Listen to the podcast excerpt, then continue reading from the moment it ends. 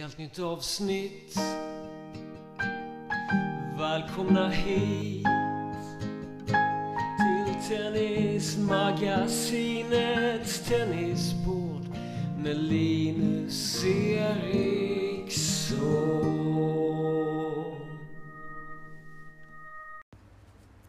Det här avsnittet görs i samarbete med Tennisshoppen som är en anrik tennisshop som ligger i hjärtat av Göteborg och drivs av Magnus Gusten Gustafsson och Björn Renqvist.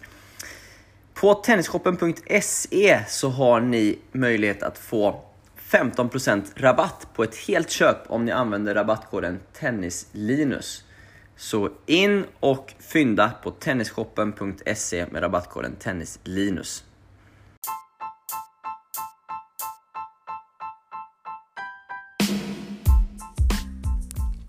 I det 99 avsnittet så träffar vi Kenneth Bergbom som är klubbchef i Näsby Park sedan cirka 21 år tillbaka i tiden. Dessförinnan tillbringade han nära på lika många år i Sollentuna Tennisklubb och har under åren både blivit utsedd till Sveriges främsta tennisledare, suttit med i Svenska Tennisförbundets styrelse där han nu är hedersledamot, samt gjort en analys av svensk klubbtennis år 2005. Plus en massa, massa mer såklart.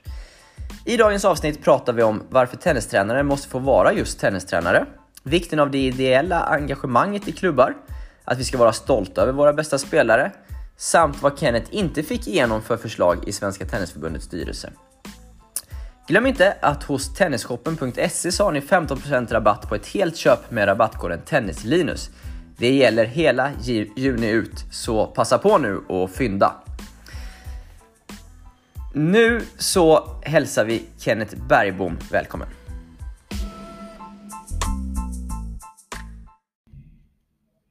Då har jag den stora glädjen att få hälsa Kenneth Bergbom välkommen till podcasten.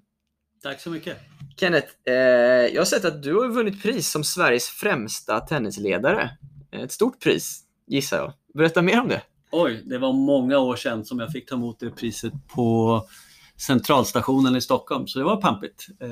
Det, såna, jag blev jättestolt naturligtvis och glad. Eh, Sådana priser kanske vi skulle ha mer av, de försvann ju sen. Men Ja. vi kanske skulle försöka ha priser som Årets ledare, Årets tränare, Årets klubb. Mm. Lite sådana, fler sådana saker för att Ja. skapa uppmärksamhet men också stolthet hos fler som engagerar sig i svensk tennis. Ja, just för att lyfta fram Ja, personer precis. och klubbar och så, tänker du då. Ja. Eh, men du, vet inte, du minns inte varför just, eller var det någon motivering till det, eller? Ja, det här är länge sedan, men jag tror nog att det berodde på en, en mix av att eh, det hade gått bra i Sollentuna och Näsby Park var tillbaka på tenniskartan och att jag var engagerad i mitt ledarskap. Just det. Är det det som är det viktigaste för en ledare, eller? Att vara engagerad och bry sig? Det är absolut det viktigaste. För att eh, om du inte har ett engagemang, bryr dig, har ett driv så spelar det egentligen ingen roll vad du har för kunskaper. Okej, Liksom, då blir det, det blir inget långsiktigt över det. okej. Är det det som värderas högst eh, hos medlemmar i en klubb också, eller? För, bra- Före utbildningar och så vidare, tänker jag. Just det här engagemanget. Ja, det tror jag. Mm. För att om man inte har det engagemanget så återigen, då blir inte den här kunskapsdelen så himla intressant för man har inte kul ändå. Nej, nej. Ja, jag är med. Eh, du har varit med om mycket Kenneth. Eh, skulle du på liksom, runda slängar en minut kunna sammanfatta din tennisgärning lite och liksom, berätta varför du är där du är idag eller hur du har kommit dit? Oj. En svår fråga. Till att börja med ska man ju svara, var, var är jag idag? ja, jag tänker som, som klubbchef i Näsby Park, Ja. eh, där du har varit i många år. Mm. Hur liksom kom du dit? Från början, det, det hela började ju med att jag var en 20-åring som fick ett pappavikariat i Sollentuna. Mm. Eh, och eh, det fanns inte så mycket ungdomsverksamhet där. Det fanns inga som tävlade exempelvis. Så att jag startade ett masters eh, för dem som, för att få ut dem att tävla. Och man fick poäng även om man förlorade första omgången. Okej. Eh, Och så hade jag ett slutspel med Stockholm Open-biljetter och, och så vidare. Och därifrån började det växa upp en tävlingsgrupp. Ja, ja. Eh, Så plötsligt hade Sollentuna ganska många duktiga spelare från att inte haft någonting. Eh, Och det var väl under den perioden jag lärde mig jättemycket. på gott och ont. Man gjorde ju många misstag, eller jag gjorde många misstag. För Som vadå? Ja, mina första så kallade talanger förstörde jag ju fullständigt. Det var två tjejer som var jätteduktiga.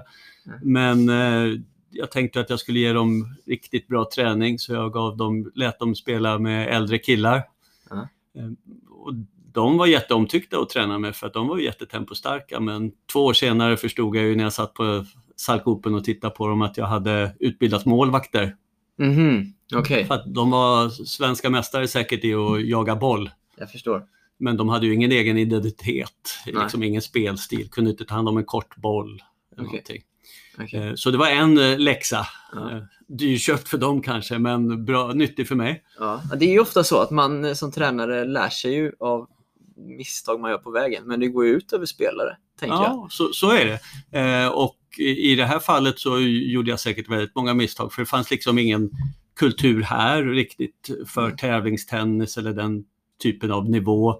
Eh, Jag kom ju inte från tennisen från början utan flyttade ner från Gävle och hade bara spelat fotboll och hållit på med andra lagidrotter. Mm, mm. Eh, Och så när jag var 15 år bestämde jag mig för att jag ville börja spela tennis plötsligt. Vilket Ja. var omöjligt på den tiden för det fanns en farbror som hette Björn Borg. Eh, vilket gjorde att det fanns en och annan kölista. Ja, det är klart. Men jag hade en uppväxt som gjorde att jag hade lärt mig att sköta mig själv i ganska hög grad. Så att jag nötte ut en stackars ungdomsledare genom att ringa en gång i veckan och fråga var jag låg på kölistan. Okej, så till Och- slut tappade han... Eh... Och till slut eh, tappade han tålamodet och gav mig den attraktiva tiden söndagar 8 till 8.45 i Edsbergs Barracuda-tält. Och då var du jätteglad. Och då tänkte han att det här tar han aldrig. Men det gjorde du? Det gjorde jag. Ja. Jag gick upp klockan sex på morgonen, tog bussen, reste väl i princip i två timmar och spelade 45 minuter. Otroligt. Och Ja. ett år senare var jag tennistränare och Ja. hjälpte till eh, med mycket begränsade kunskaper. Ja, Eh. Men jag var väl engagerad redan då, vilket så att säga ledde till att jag började hjälpa till mer och mer som, som tränare. Okej, okej. Hur, hur kom du till Näsby Park då?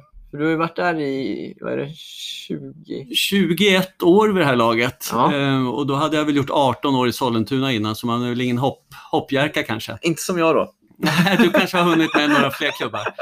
Eh, nej, det, det berodde ju på att eh, Sollentuna var på kartan, att man hade väl lagt märke till att vi hade mycket tennisspelare Mm.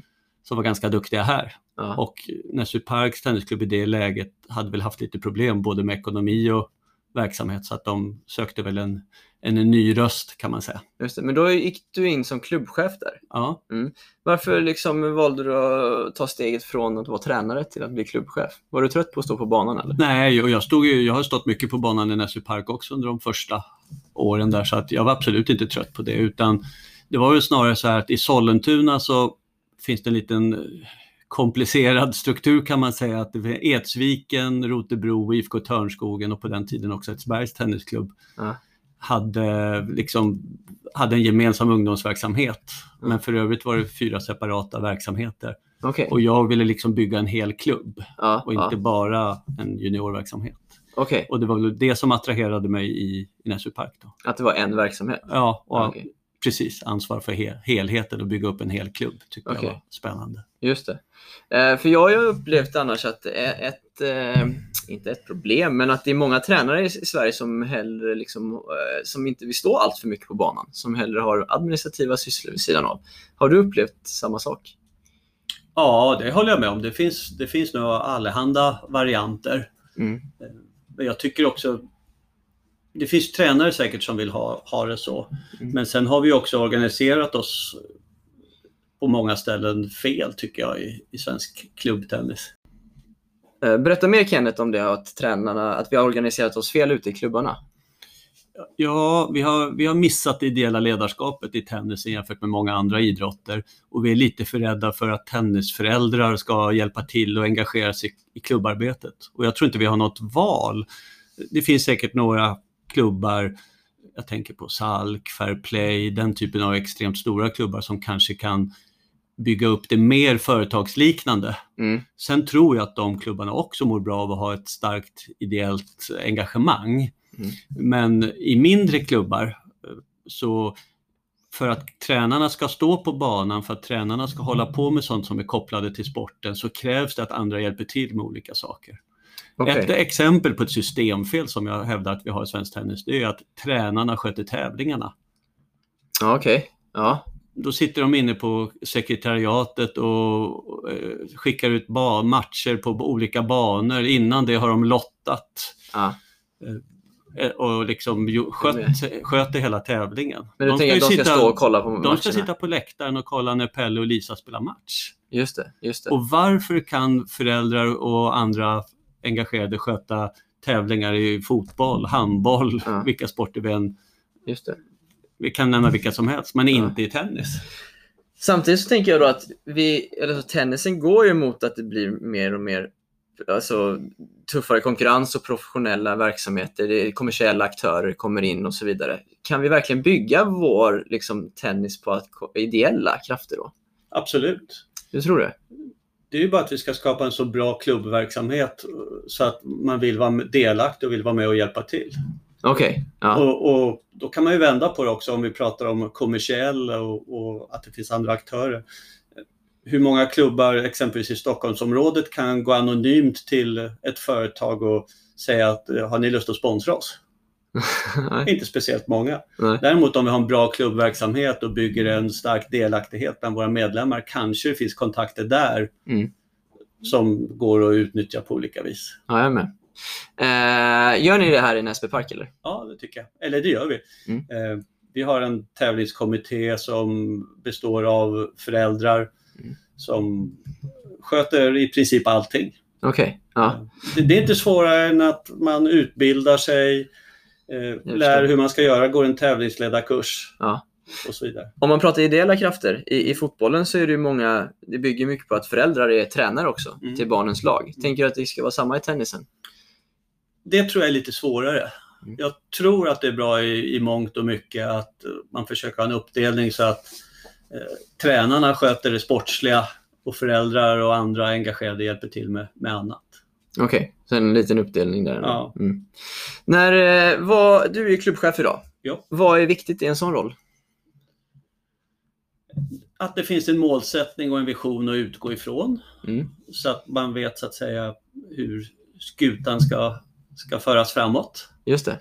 Sen är det ju viktigt att eh, bygga ett steg i taget. Mm. Jag tycker ibland att jag ser klubbar där man när man startar nya projekt startar för många på en gång. Så att eh, både det ena och det andra till slut rinner ut i sanden. Liksom. Att det blir ingenting av det till Nej, man orkar inte hålla liv i det. Okej. det vi har gjort bra i Näsby Park tycker jag, det är att vi har börjat med nya saker stegvis så att vi har Mm. Orkat hålla liv i det. Sen är det väl det viktigaste, det är ju att ha en bra personal.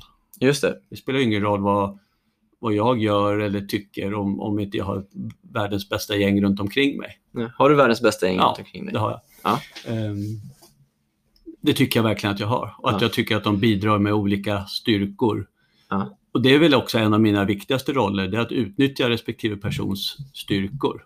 Att de är ett tränarteam. Som samarbetar eh, och där så att säga de är medvetna om vad de har för styrkor och, och hur vi kan utnyttja dem på, på Mm. bästa sätt. Du sa det att en viktig del för dig i din roll är att veta vart ni ska någonstans, Ja. eh, ha visioner. Mm. Eh, I vilken riktning, sen du tog över den här rollen i klubben, har du velat styra klubben åt? Utifrån visionen att vi ska erbjuda många aktiviteter för alla åldrar och nivåer. Mm. Det är liksom grund, grundtesen. Okej. Att alla ska få ha en plats i klubben då? Ja. Mm. Eh, Och sen då gäller det så att säga sen att specificera respektive område, Just det. hur, hur det ska se ut. Liksom. Men det har ju varit allt från att få till en bättre tävlings och elitverksamhet, att få till en bättre tennisskola, att få till ett eh, klubbmästerskap som blir en medlemsfest och inte något som man måste ha Mm. Mm. och så vidare. Men är det här dina tankar eller är det liksom ett styr styrelsebeslut på allt sånt här? Vart man vill föra klubben då? Eller? Näsby Park frågade faktiskt mig tre år innan jag började i, i Näsby Park om jag ville börja där. Okej. Och då kunde vi inte enas om visionen och, och målsättningen riktigt och då tackade jag nej. Okej. Sen eh, när de hörde av sig igen då några år senare så hade de väl tänkt till och hade tyckt att det här lät kanske ganska bra. Ja. Och då var det också så att då ringde den dåvarande ordföranden Lars-Ove Åkesson, vilken var en fantastisk man. Då, då ringde han första dagen och sa Kenneth, eh, du, du är vår VD. Eh, vi har fattat ett beslut om målsättning och eh, vart, vi, vart vi vill någonstans. Mm. Och nu har du vårt förtroende att, att driva det. Okej. Spännande. Vilket gjorde att jag fick ett ganska bra mandat också att kunna så att Just. säga fatta beslut och eh, vilka steg vi skulle ta och när vi skulle ta olika steg. Och nästa steg då eh, i en sån process antar jag att få med sin personal på det här. Ja. Eh, hur gör man det? Att Man få med mycket- alla på rätt på Man har mycket möten, man pratar och diskuterar och högt i tak. Mm. Sen så var ju personalen på den sidan var ju många, många färre. Mm. Det var ju egentligen Elisabeth och Björn på den tiden. Okej. Så att vi har ju vuxit successivt i och Ja. med att verksamheten har utvecklats. Ja. Men hur gör man om inte alla riktigt köper in på någonting till exempel? Är du en auktoritär ledare som säger jag bestämmer då? Eller är det, hur, hur får du med alla på tåget? Tror jag att jag är mer envis än auktoritär. Okej. Att Vad- kör gärna ett varv till och diskuterar och, och så vidare. Men sen har det funnits perioder i det här då man kanske måste vara auktoritär. Vad kan det vara? Till exempel. Det skulle kunna vara om, om tränarna liksom inte följer det vi har kommit överens om. Alla är ju inte med på vägen när man börjar genomföra förändringar. Och det är ju säll, det är ganska sällsynt och så var det inte här heller. Men då hade jag ju i botten dels ett mandat eh, som också vilade i en målsättning och en vision. Mm. Så att då kunde jag väl i vissa fall bara tuta framåt kan man säga. Ja. Sen, var det också, sen har det också varit så på resans gång att det var under en period exempelvis, det fanns ett ganska starkt missnöje från en del veteraner på hur Näsby Park sköttes Mm. eh, och hur jag som klubbchef skötte verksamheten. Mm. Vilket nog bottnade lite grann i det här att vi inte gjorde allt med en gång. Okej. Man hade dåligt tålamod? Eller- Kanske, eller alltså, det fanns ju en vision som vi skulle så att säga leva mot och jobba mot. Mm. Men då insåg jag att vi måste ju börja med att säkra juniorverksamheten Ja. ja. helt och hållet, se till att den blir bra. Och det är klart att då, då tar ju den väldigt mycket tid och då kan Mm. det ju se ut som under en period som att, att jag bara bryr mig om exempelvis juniorerna. Mm. Medan jag var helt på det klara med att vi måste börja där Mm. av flera anledningar. Dels tycker jag det är vårt stora samhällsansvar som idrottsförening och liksom ha en bra barn och jun- juniorverksamhet. Sen är det också där du kan börja med att skapa det ideella livet. Mm. Om vi tar hand om barnen på ett bra sätt så är det ganska enkelt att eh, be föräldrarna om hjälp. Mm. Mm. Nu bad inte vi bara föräldrarna om hjälp utan jag införde ett spelaravtal och spelar och föräldraavtal när jag kom till Näsby Park. Berätta Vilket- mer om det. Ja, vi, eh, inför hösten så gjorde vi så att vi skickade ut ett brev till både föräldrar och spelare där vi berättade vad vi erbjöd eh, spelaren i fråga. Och sen fanns det ett separat brev till föräldrarna eh, där vi skrev att vi är en ideell klubb och så kunde man hjälpa till, kryssa i vart man ville hjälpa till. Okej.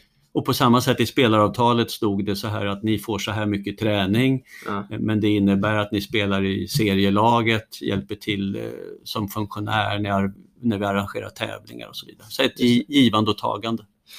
Vilket jag tycker är väldigt bra av flera skäl. Jag tror att vi ibland tar för givet att duktiga spelare vill satsa. Mm.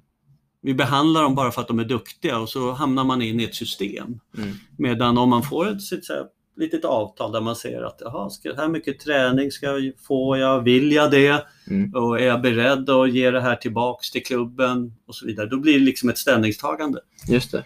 som jag och övriga ledare också kan relatera till om det händer saker på, på resans Det tror jag är bra. Du, när du säger där att eh, det var viktigt att ha en bra juniorverksamhet. Mm. Eh, vad är en bra juniorverksamhet? En bra juniorverksamhet är ju att man försöker ta hand om alla olika nivåer. Att man försöker skapa mycket aktiviteter. Mm. Klubbkänslan kommer ju inte från träningen. träningen är, det är ju närmast ett kundbegrepp man kan vara i en tennisklubb. Vilket vi, det är ett begrepp vi ska undvika i idrotten. Man är medlem, man är inte kund tycker jag. Okej. Eh, Men däremot just själva träningen, det är ju någonting som man lätt tycker att man har betalat för och så ska man ha en leverans på det. Är det inte så då?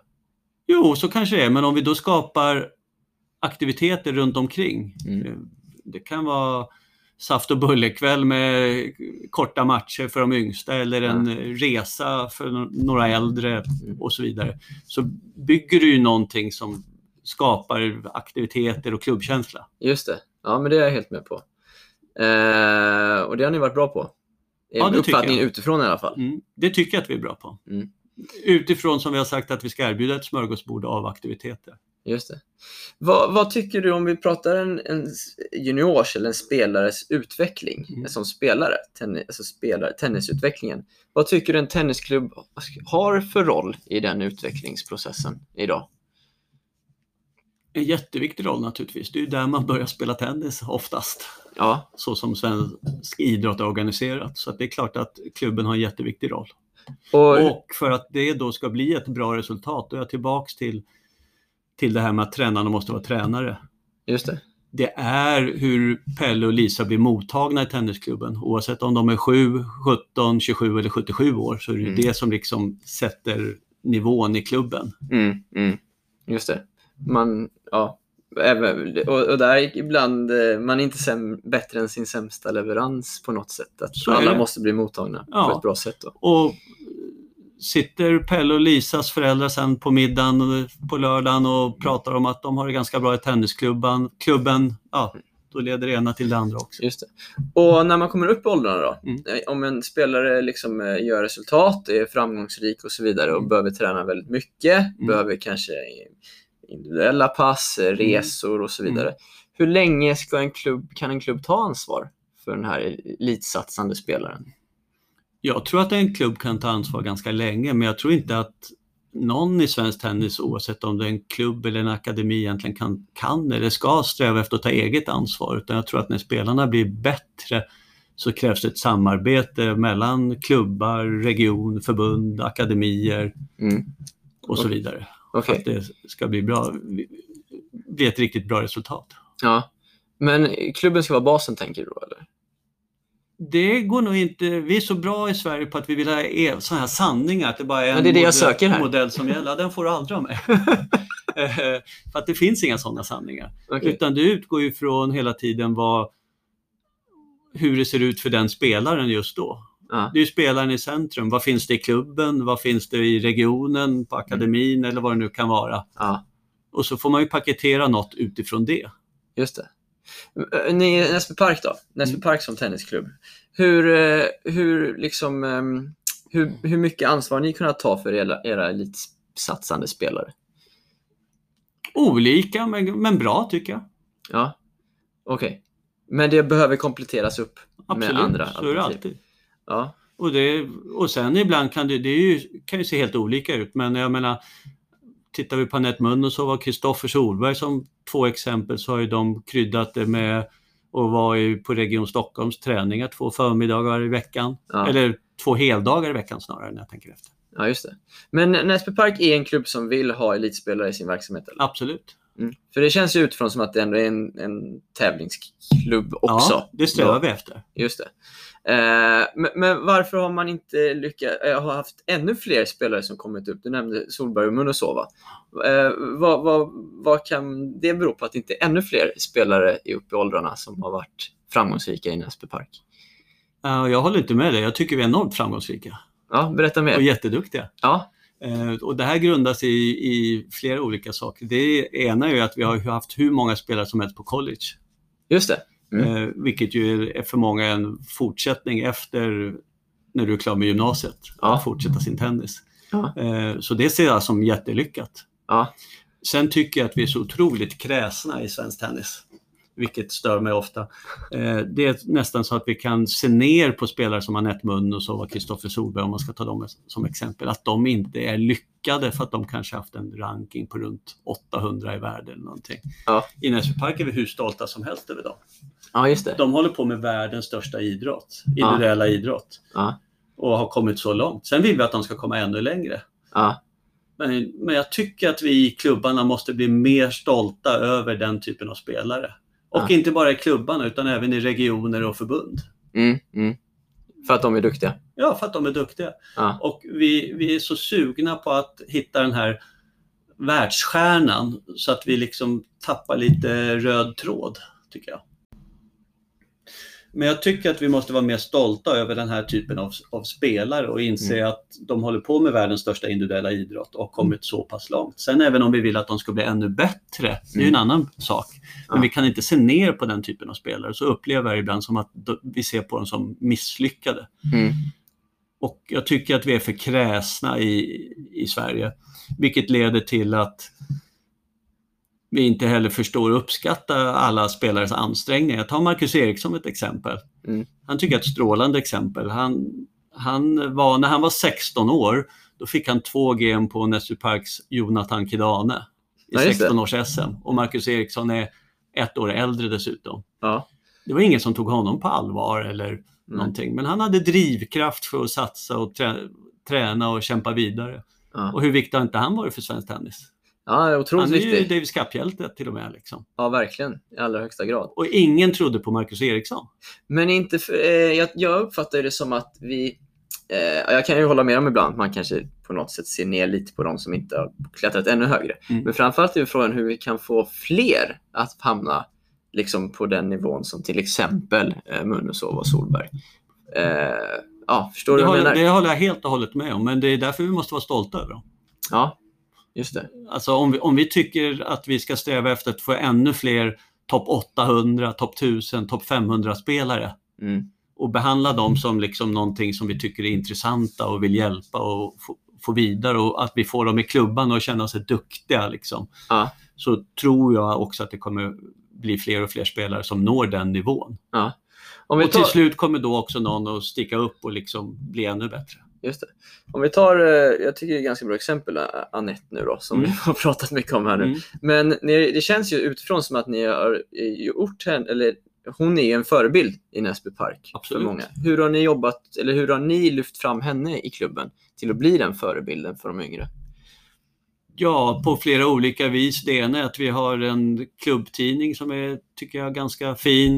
Eh, Vi är duktiga på lägga ut resultat och sånt på hemsidan och medlemsmail och sånt så att vi profilerar om den vägen. Mm. Sen så är hon ju med i vårt damlag och spelar varenda match. Mm. Mm. Finns i hallen, Okej, hjälper till när det behövs och så vidare. okej. Så det gäller att få de här personerna att synas helt Ja. enkelt. Just det. Och att, att man i klubbarna profilerar dem. Ja, ja. Och man, om vi inte profilerar den typen av spelare, då kan man ju nästan till slut fråga sig varför man ska ha en sån typ av verksamhet. ja. Vad tjänar ni på att ha en sån typ av verksamhet då? Vi tjänar på att vi bygger en klubbidentitet, Mm. att det finns förebilder Mm. för de yngre, för nästa generation. Mm. Okej. Och kan man ju också säga att vi har ju slagit fast att vi vill vara en tävlingsklubb. Ja, ja. Med tävlingsklubb då? Vad liksom ligger ribban där då? Är det att få fram eh, spelare som kan vinna 16 års SM? Nej, vi har nog ingen sån ribba utan man försöker hjälpa respektive spelare från den nivå de har just då. Okej. Men den, med den erfarenheten du har av tennis under alla år, eh, upplever du att ni kan ge ett upplägg till spelarna som håller internationell nivå? Alltså att man, spelarna kan bli internationellt gångbara tennisspelare genom Ja. det här upplägget ni har Jag tycker att tränarna har den kompetensen för att hjälpa dem. Mm. Men jag tror inte att vi klarar det själva. Det är som jag var inne på innan. Jag tror att det krävs ett samband mellan flera aktörer för att få ihop det. Och då hjälper ni som klubb till att sätta ihop det då? Eller? Ja, precis. Det, det måste alla hjälpa till med. Ja, jag med. Eh, jag byter lite spår här Kenneth. Det, jag upplever att eh, det råder en form av, av tränarbrist i Sverige. Kan du reflektera lite över det och vad du tänker kring tränarfrågan? Det är en bra fråga och jag har samma upplevelse. Mm. Eh, Då går jag tillbaks till det här som jag pratade om tidigare, att vi inte använder tränarna tillräckligt mycket kring det sportsliga. Mm. Jag tror att om man börjar som tränare så gör man ju det förhoppningsvis för att man är tennisintresserad, brinner för sporten och så vidare. Om man då upplever efter ett tag att tennisträningen nästan blir något som, som är så här va, andrahandsviktigt, Mm. eller vad jag ska kalla det för. Ja. Så att man ska hinna sköta medlemsregistret, fakturering Och sen ska man in på banan också. och sen Herregud. plötsligt är klockan 10.03 och det är 10 minuter kvar innan du ska inne på banan. Ja. Då tror jag att man tappar glädjen i, i att hålla på med sin sport. Mm. Mm. Och så länge vi har den tendensen runt om i klubbar i Sverige så skulle man ju kunna, eller så skulle jag kunna påstå att då spelar det ingen roll vad de går för kurser. Det spelar ingen roll om tränarna får lära sig tävlingsplanering, träningsplanering och sånt om de inte har tid avsatt för att ägna sig åt sådana saker. Nej. Nej, jag är he- helt med. Sporten blir bättre av att tränarna är tränare. Och då tror du att det blir mer attraktivt att välja det här yrket eller? Ja, det tror jag. Mm. Sen krävs det ju flera saker också. Jag tror att en, en viktig sak är att det är en styrelse som backar upp tränaren. Ja. Eller klu- klubbchef och styrelse om det finns i större klubbar där det finns klubbchefer också. Ja. Det är ju ett ganska utsatt yrke att vara tränare. Mm. För att eh, man jobbar ju med eh, barn vars föräldrar ofta naturligtvis har på sig hatten att det är sitt barn. Mm. Och som tränare och ledare ska man försöka vara rättvis rakt över. Mm. Och då ingår ju så att säga någonstans att det finns ett föräldratryck som Mm. det gäller att hantera. Mm. Och det kan ju vara tufft, speciellt om man är en eh, nybakad 20-årig tränare som har fått ett stort ansvarsområde och sen har man ingen backning. Nej. Hur gör du som chef till att hjälpa, alltså att backa upp tränarna då? Jag tror att, eh, att vi pratar så mycket och diskuterar så mycket att det är en, en stor del i det. Sen vänder och vrider vi på saker och ting. Vi kan ju ha gjort fel också. Just det. Man ska inte utgå från att vi alltid har, har rätt. Nej. Men det jag tror är viktigt det är att om, om tränarna sköter det sportsliga så är det lättare att hålla en, en röd tråd i verksamheten. Mm. Det är lättare att, eh, så att säga, stå för någonting. Mm. Det betyder inte att det alltid blir rätt, men det blir garanterat mer rätt än om, om det så att säga alla ska vara med och tycka. Mm. Mm. Och där tror väl jag att jag har varit duktig under årens lopp. Eh, Att jag har vågat hela tiden stå för att det är vi som sköter det sportsliga. Eh, Det här tycker vi är rätt för respektive spelare. Just det. Det betyder ju inte att jag alltid blir populär. Nej, men det kanske ingår Men det i ingår rollen. ju lite grann i rollen. Mm. Däremot så blir det lättare att hålla en röd tråd. Mm. Hur, hur gör du för att eh, liksom, eh, motivera och inspirera din personal? För alla dra, motiveras ju av olika saker, tänker jag. Absolut, men en viktig sak är det vi pratade om innan, att man får jobba med det man är bra på. Mm. Det tror jag är oerhört motiverande. Om, om respektive tränare känner att man eh, jobbar med det som man är trygg i och liksom finner, finner glädje i, Mm. så blir det inspirerande. Och då Sen- pratar vi inte bara tennisen, då pratar vi vilken typ av åldrar, eh, Exakt. områden och så vidare. eller? Exakt. Ja. Mm. Ja, vi kan väl ta två exempel då i Näsby Park. Elisabeth är ju fantastisk i tennisskolan eh, och med våra yngre duktiga. Mm. Eh, Och Stefan, om man tar han som ett exempel, är ju jätteduktig på de lite äldre. Och jag Mm. tror skulle de två byta plats, tror jag inte att någon av dem skulle trivas. Nej, just det. Jobbar varje tränare bara med sitt område? Eller? Nej, vi, nej, vi diskuterar ju alla områden. Ja. Och sen finns det ju Sen finns det ju konstnärer som Björn Schalin exempelvis, han kan ju vara lite överallt. Att, men då är det också en styrka. ja, just det. Precis. Eh, hur, hur jobbar ni med att få den här röda tråden genom verksamheten? Eh, eller finns det någon röd tråd i hur man jobbar med barn från yngre åldrar upp till de äldre åldrarna? Förstår du vad jag menar? Ja, det finns ju ett försök till en röd tråd. Det är Ja. väl det ärliga svaret. Det kan hända så mycket så man kan ju ha en plan men sen visar det sig att det inte fungerar eller att det måste göras på något annat sätt. Så att jag tror att man ska vara lite försiktig med att säga att, att det alltid finns en röd tråd. Man försöker hålla, hålla den så mycket som möjligt men Ja, okej. Behöver det finnas en röd tråd tror du? I klubbverksamheter? Vad är röd tråd? ja, eller jag tänker snarare, eh, jag kanske jag formulerar om frågan. Eh, eh, Behöver det finnas något, någon röd tråd inom svensk tennis? Hur vi jobbar med våra juniorer från yngre åldrar och uppåt? Något gemensamt att luta sig mot? Eller är det bra att varje klubb eller varje tränare får ta, liksom, göra på sitt sätt? det är ju jättebra om det finns en röd tråd som baseras på forskning och erfarenheter Mm. som kan vara en grund för klubbtränarna att, att vila i. Mm. Sen tror jag återigen, man ska inte hålla på med att säga att det finns en sanning. Nej, Utan sen när Knut och Lisa är där på banan så får man se till hur det ser ut just för dem. just det. Och inte alltid utgå från att alla ska stöpas i samma mönster. Nej, nej. Jag med. Du gjorde ju 2005 en analys av svensk klubbtennis. Du är påläst. Jajamän. Eh, precis. Kan du berätta lite mer om den? 15% rabatt hos tennisshoppen.se om ni använder rabattkoden tennislinus. Passa på, den gäller juni ut. Jag vill också ge er möjligheten till 10% rabatt hos powerplatesverige.se. Hos Powerplate Sverige hittar ni till exempel massagepistoler, vibrerande foamrollers och andra plattor och träningsredskap som bygger på vibrationer. Så gå in på www.powerplatesverige.se och använd rabattkoden LINUSE med stort L och stort E. LINUSE för 10% rabatt hos powerplatesverige.se.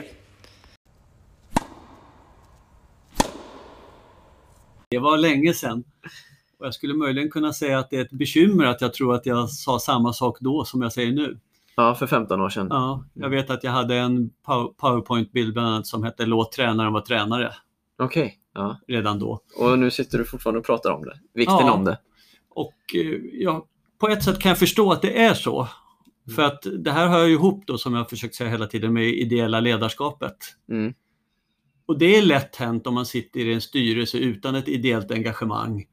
Och så har man saker som ska lösas. Det kan ju vara att medlemsavgifter ska skickas ut eller banorna behöver göras rent. Grusbanorna ska bli klara, etc. Mm. etc. Ja, då är det kanske lätt hänt att man sitter och konstaterar att ja, men vi har ju en anställd. Ja. Och så lägger man den, eller de arbetsuppgifterna på, på tränaren. Mm.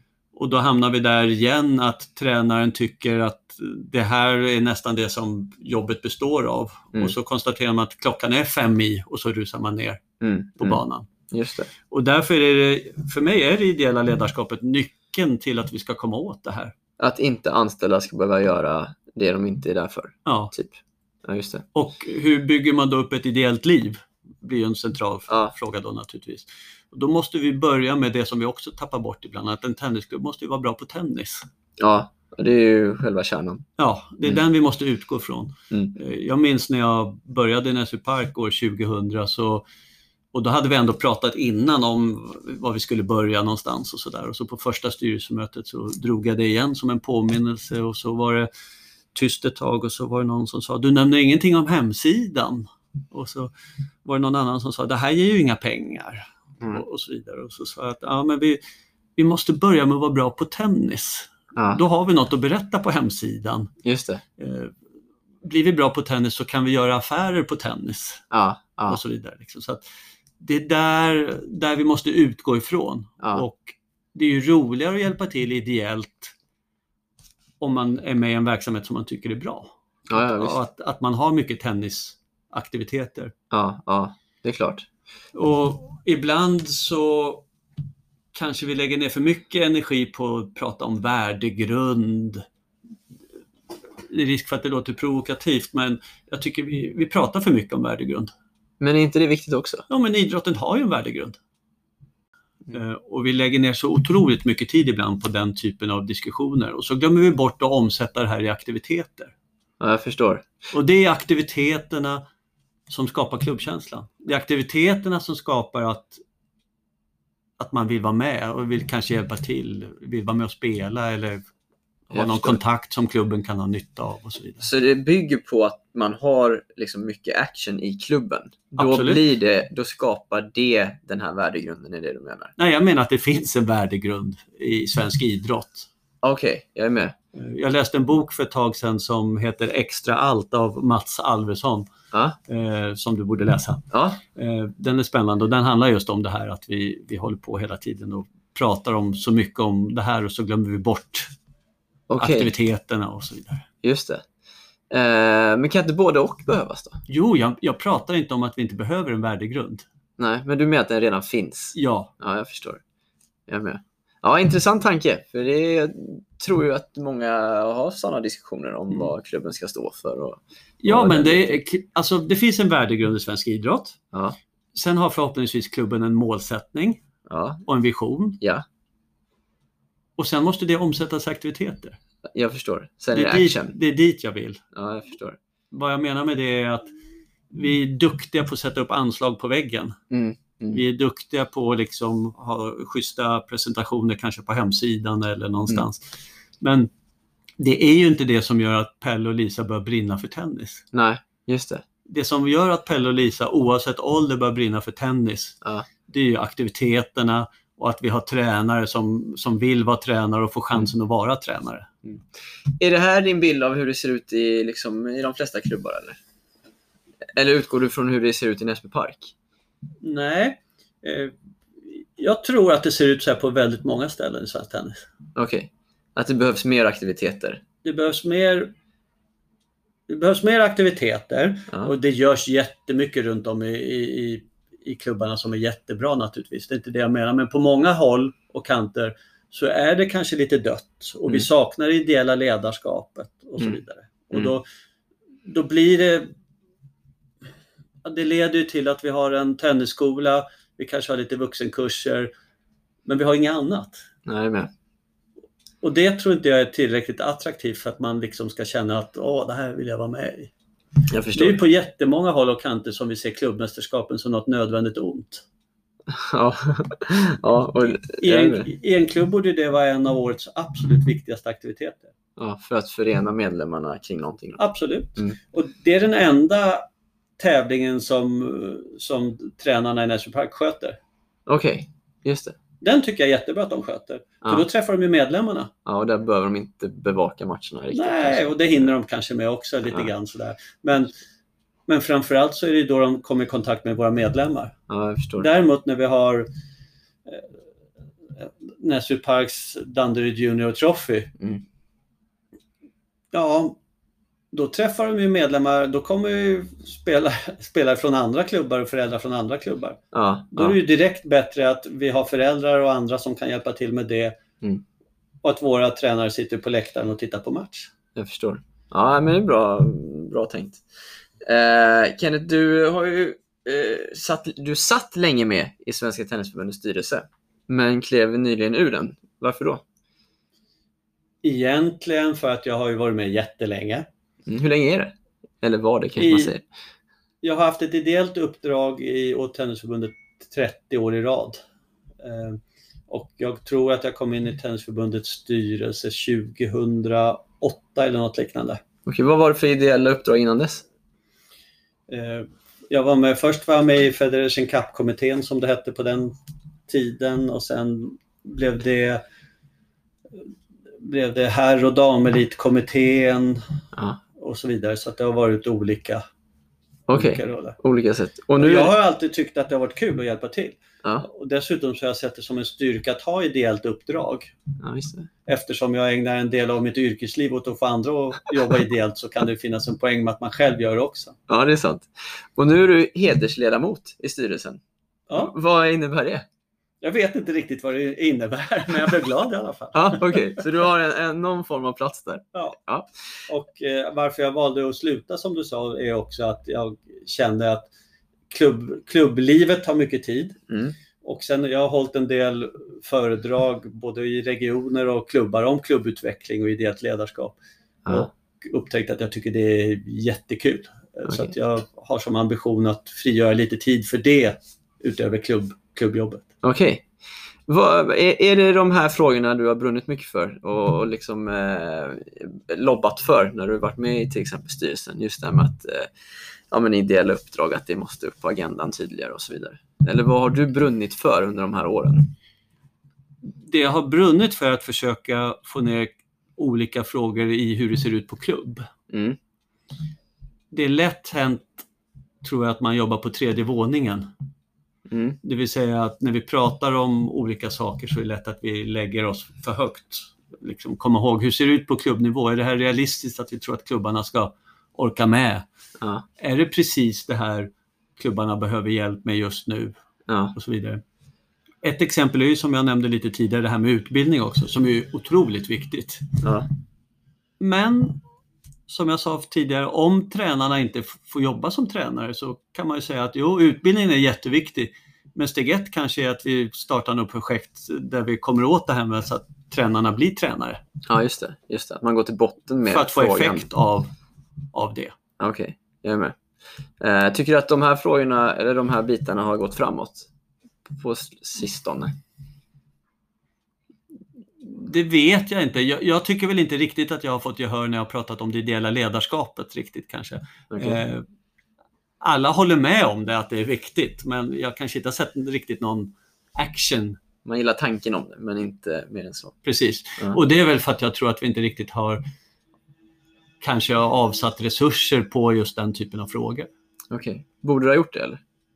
eller borde Det är min gjort åsikt, men som sagt var, det, att sitta i en förbundsstyrelse eh, för en hel, ett helt land liksom, eh, där tennisen ser olika ut på olika ställen och där det finns olika viljor. Det, det är ju alltid ett samspel mellan olika saker. Ibland vinner man och ibland förlorar man olika frågor. Ja, men jag tänker, du har ju verkligen en fot i klubbverksamhet. Alltså, du är en av de personerna som kan säga att ja, men jag vet hur det ser ut i vardagen i klubbar. Ja, det har jag försökt att bidra med. Ja, för då tänker jag att då borde det ordet väga ganska tungt när man pratar om vad klubbar behöver hjälp med, till exempel.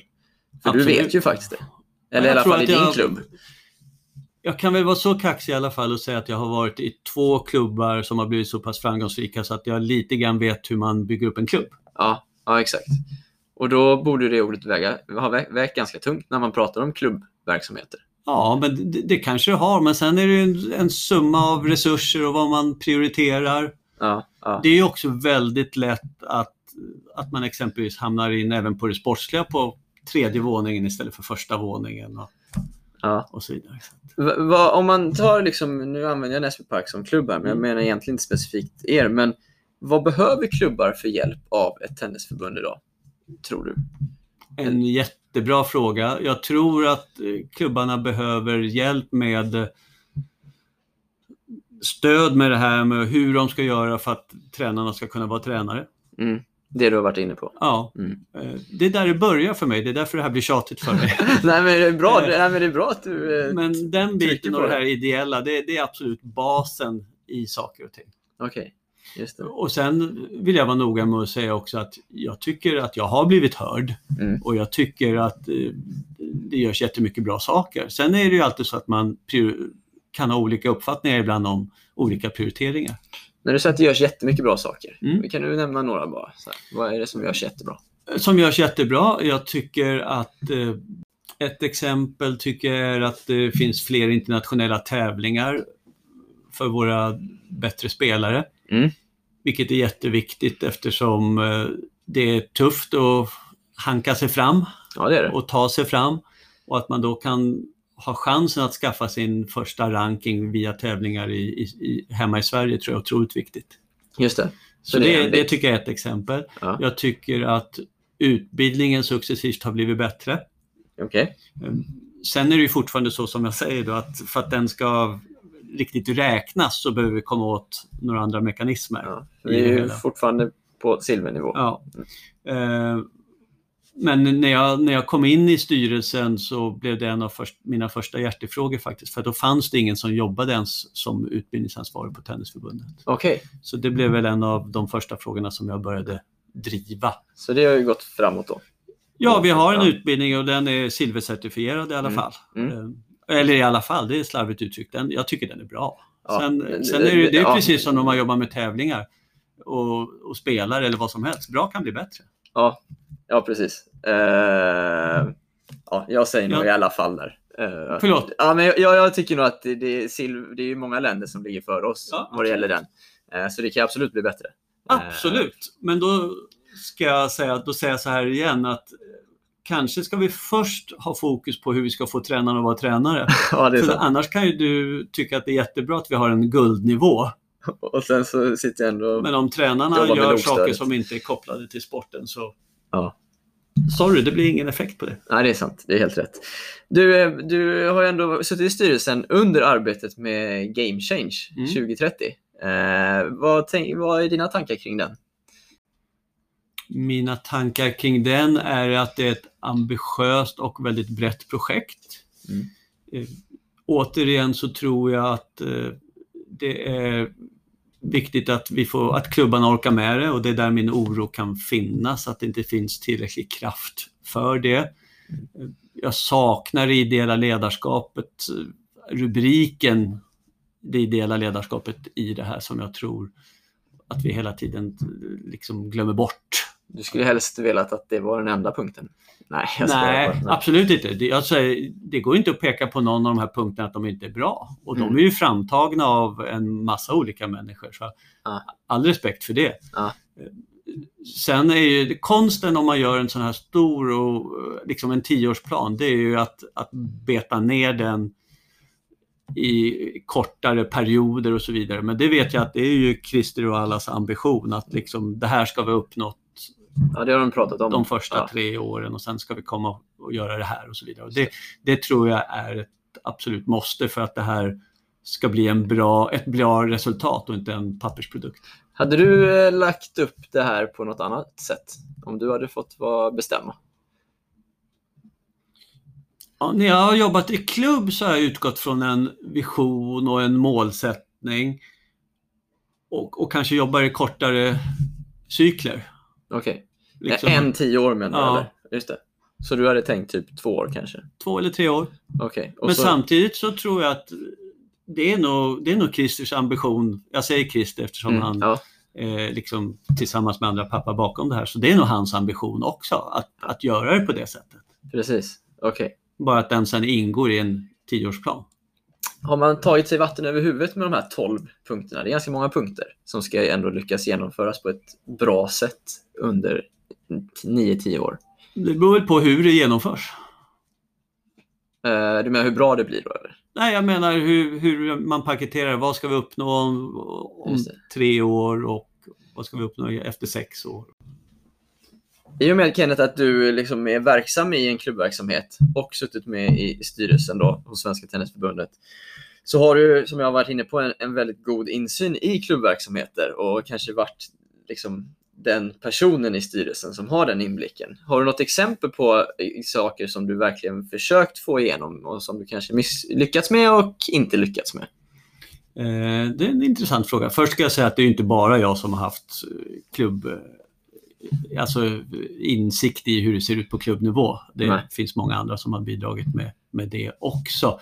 Eh, jag har lyckats med, tror jag, att det här projektet med tävlingsformer som lanserades för några år sedan med A, B och C-klasser och den ty- typen av förslag som jag ledde en arbetsgrupp som la de förslagen. Det, det tror jag var lyckat och det bottnade i, i att få liksom förstå hur, hur vi ska attrahera de som inte kommer från tennisen också. Mm. Det har ju varit lyckat. Ja, det tycker jag var ett Ja. lyckat eh, projekt och eh, som har gjort nytta på klubbnivå för att man har kunnat arrangera tävlingar för, för, som passar flera. Just det. Flera har fått känslan av att vinna. Ja. En av de häftigaste upplevelser jag har sett faktiskt vad gäller tennis på den där nivån med B och C-klasser, det var när, för några år sedan när Danderyds tennisklubb arrangerade RM. Mm. Och så var det en pojke som vann 12C, finalen. Och när han hade slagit in matchbollen gick han ner på knä och såg ut som Björn Borg när han var helt överlycklig att han hade vunnit klassen. Det är häftigt ju. Och det är ganska läckert. Ja, verkligen. Så det tycker jag var lyckat. Ska man hitta något där man har gått bet så... Ja, jag avslutade ju egentligen mitt sista årsmöte med att förlora en omröstning. Oj, om vad då? Då hade styrelsen lagt ett förslag om att vi skulle vänta med den beslutade medlemshöjningen till klubbarna. Okej. Skälet till det var att eftersom tyvärr har Tennisförbundet fått ställa in en massa aktiviteter Mm. på grund av pandemin, Mm. vilket gör att eh, förbundet eh, går med överskott på, av skäl som man inte vill, men likväl så har man samlat pengar i, Mm. i, i lådorna. Just det. Och då lades det ett förslag från början om att eh, vi kanske skulle vänta med den beslutade medlemshöjningen ett år Ja, ute i klubbarna. just det. Och eh, som jag tyckte var självklart. Mm. Eh, och det blev en omröstning på årsmötet där jag försökte säga att det var ett självmål att eh, liksom genomföra höjningen redan nu. För det Ja. behövdes inte. Ja, nej, vi behöver inte det det här året och jag Nej. tyckte vi hade världens chans att säga att, att just hur, hur viktiga klubbarna är. Ja, Vi hade kunnat gått ut och säga att eh, på grund av pandemin så har vi inte gjort av med alla budgeterade medel, eh, varför vi har beslutat med att vänta med medlemshöjningen. Mm. Vi tycker att eh, pengarna gör mer nytta av i, ute i klubbarna. mm. Eh, Det är viktigt nu när pandemin lägger sig så småningom att vi går tillbaka till en verksamhet där vi inte bara hyr ut banor utan skapar nya aktiviteter. Och vi är övertygade om att eh, den här slanten kan komma att göra mer nytta ute på, i klubbarna igen. Och, och vad, vad var motargumenten då? Jag tyckte aldrig att jag fick några riktiga motargument faktiskt, mer än att, att helt plötsligt så behövdes de här pengarna också. Okej. Ja. ja, där ser man. Ibland Bra. vinner man, ibland förlorar man. Bra försök i alla fall, Ja. Kenneth. Eh, Kenneth, vi är framme vid eh, de sista frågorna som jag ställer till de flesta gästerna. Vad är det senaste du ändrar uppfattning om? En jättebra fråga. Ja, här brukar de flesta få fundera lite. Mm. Senast jag ändrade uppfattning om. Jag kommer bara på saker som jag kanske inte är det senaste. Nej, men ta något som varit på slutet då, i alla fall. Eller något du har ändrat uppfattning om den senaste tiden. Ja, något som jag ändrat uppfattning är, det, det är ju det här när man svarar på det här vad som är att vara talang. Ja, okej. Berätta mer. Nej men eh, liksom när man var 20 år så tittade man ju på vem som eh, kunde behandla bollen bäst och så vidare. Och sen har man lärt sig på resans gång hur viktigt det är med passion och inställning och uthållighet och sådana saker. Ja, En annan sak som jag ändrat inställning, eller inte inställning, men det, det, blir allt klarare med att vi, vi kan inte, alltså föräldrarna är otroligt viktiga i svensk tennis. mm, Ibland, nu har jag pratat om hur viktiga tränaren är. mm. Ibland vill jag nog påstå att vi gör tränaren för viktig också. okej. Hur Eh, menar du då? Och med då menar jag att, jag har ju pratat mycket om Pelle och Lisa.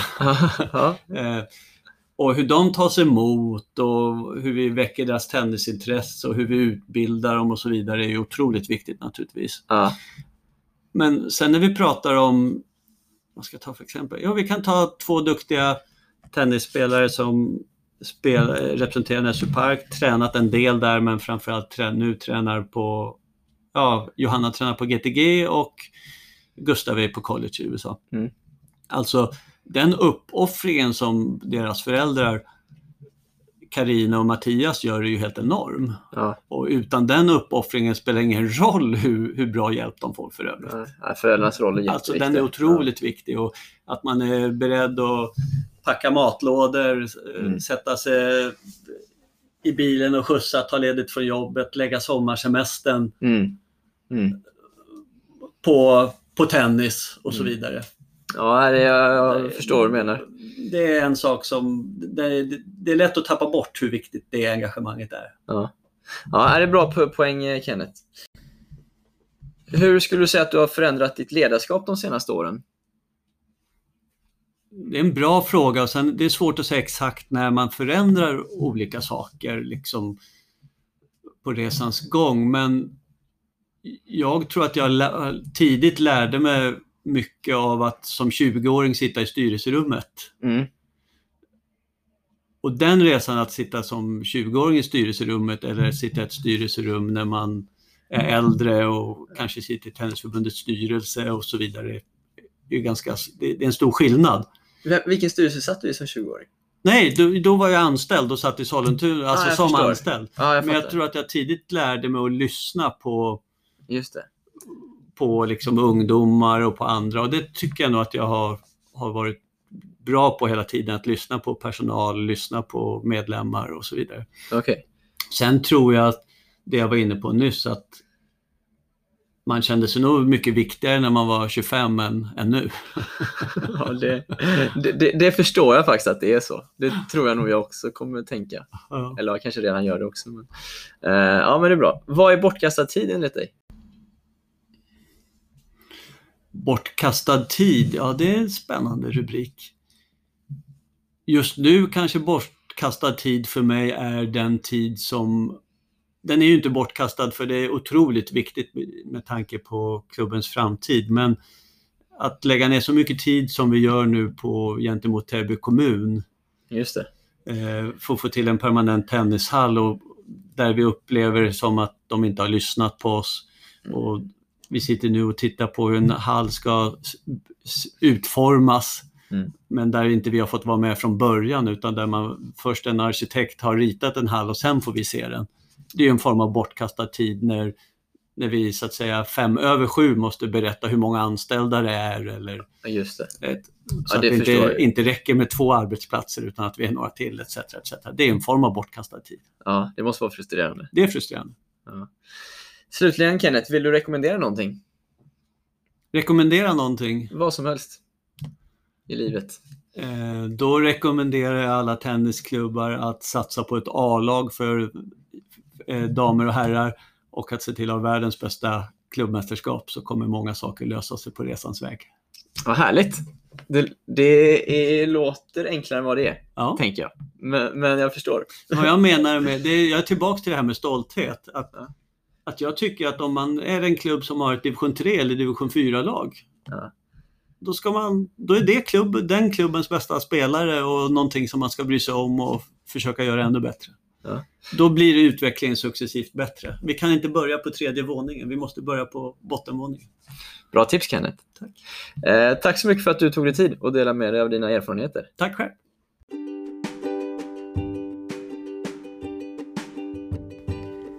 Det här var Kenneth Bergbom. Ja, ni hör ju väldigt klart och tydligt att Kenneth tycker de ideella krafterna är viktiga. Eh, det ideella engagemanget ute i klubbarna.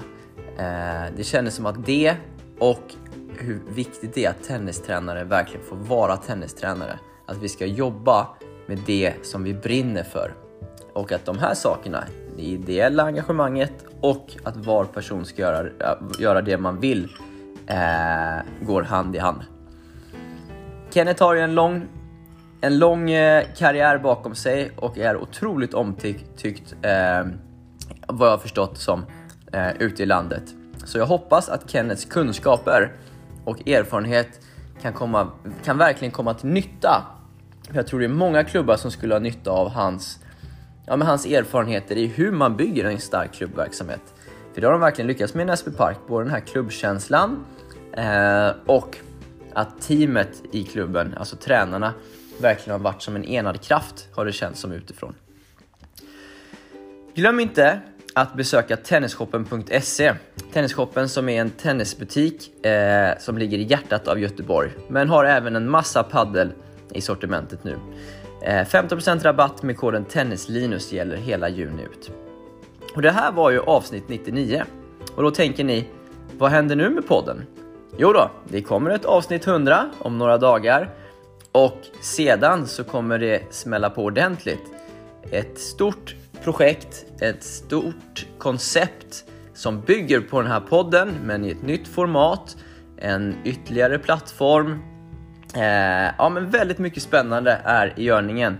Så håll utkik på det både på min Instagram och i nästa poddavsnitt för då kommer jag berätta ännu mer om vad som kommer att hända från och med 1 juli. Det kan jag lova vill ingen missa. Vi hörs igen om några dagar och då var på tårna för det kommer att smälla.